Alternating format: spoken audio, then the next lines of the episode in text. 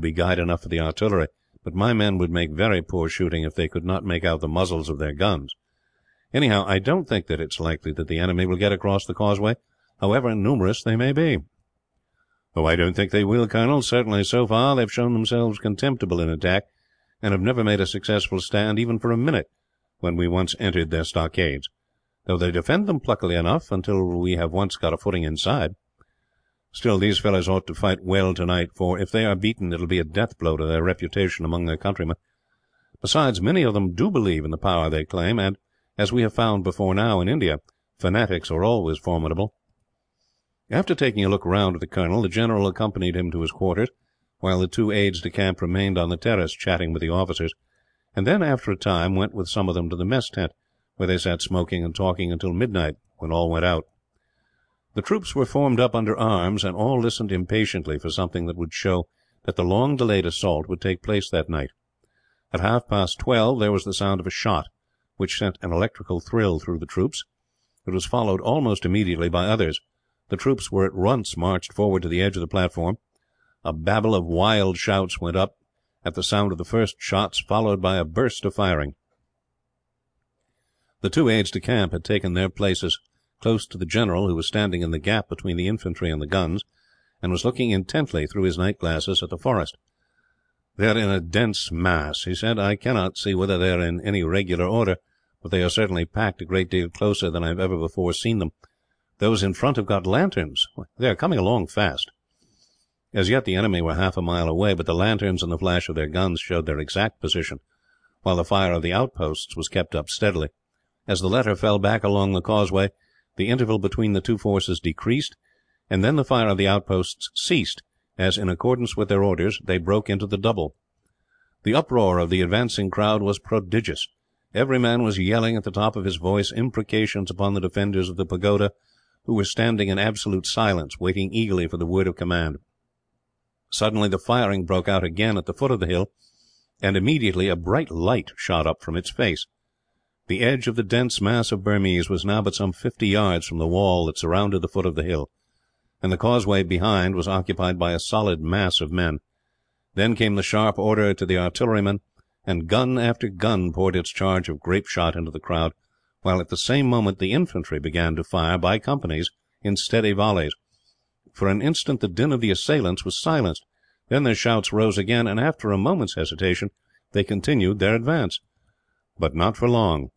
None but the most disciplined soldiers could have advanced under that storm of grape and bullets, and in ten minutes they fled in wild confusion, leaving the causeway thickly covered with the dead.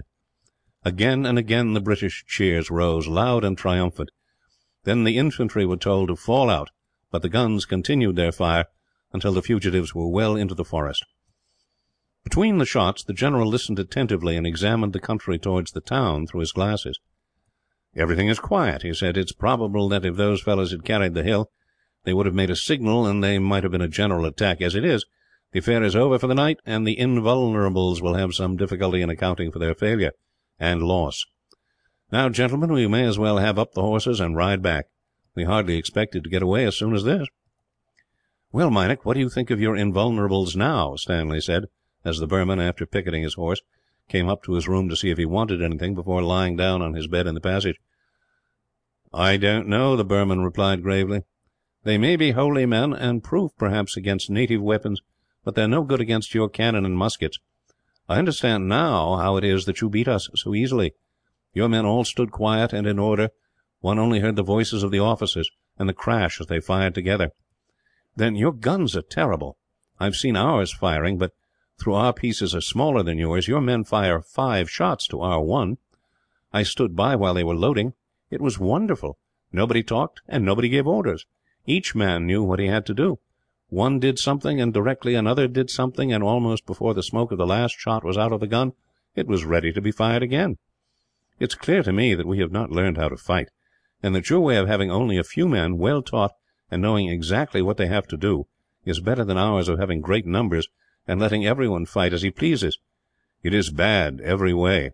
The brave men get to the front and are killed, and then the others run away. You were right. We shall never turn you out of Rangoon till Bandoola comes.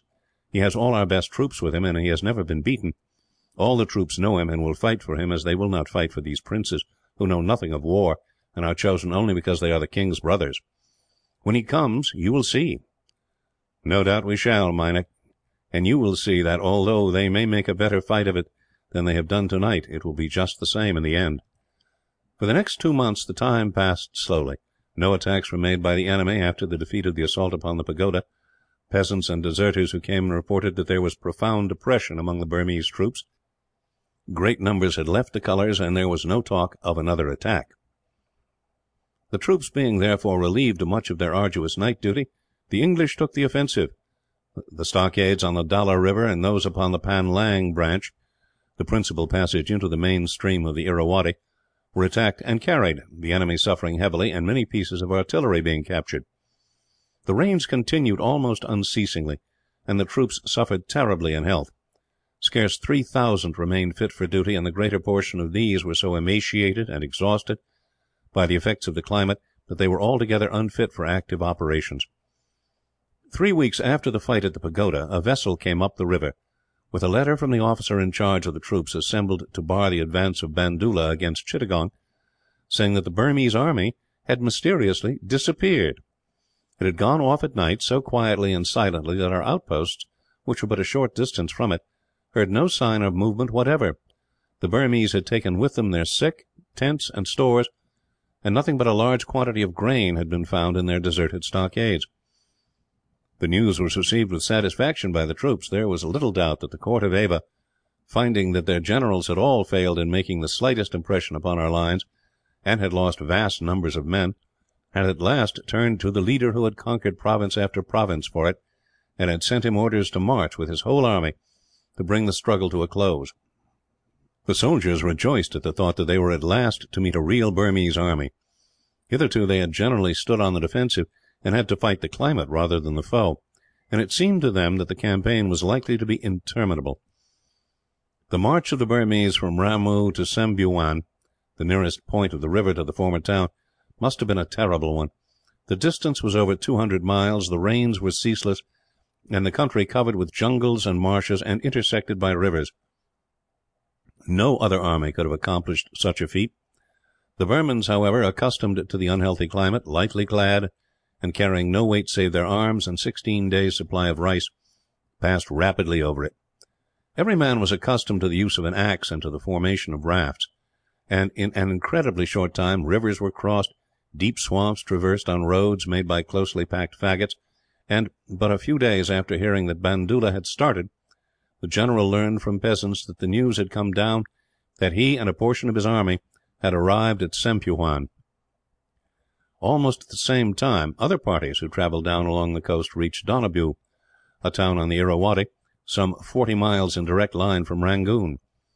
This had been named as the rendezvous of the new army, and to this a considerable portion of Bandoola's force made their way direct from Ramoo it being the custom of the Burmese to move, when on a march through a country where no opposition was to be looked for, in separate detachments, each under its own leader, choosing its own way, and making for a general rendezvous. Travelling in this manner, they performed the journey far more rapidly than they could have done moving in one body, and could better find shelter and food. Other forces from Prome, Tannoo, and other quarters were known to be marching towards Donabew. It was soon reported that the dejected forces around Rangoon had gained courage and confidence, at the news that Bandoola and his army were coming to their aid, and that the deserters were returning in large numbers from their villages. The British sick were sent away in the shipping to Mergui and Tavoy, two coast towns of which we had taken possession, and both of which were healthily situated. The change had a marvellous effect and the men who would have speedily succumbed to the poisonous exhalations of the swamp round Rangoon rapidly regained their strength in their new quarters. Chapter 8: The Pagoda. Recording by Mike Harris.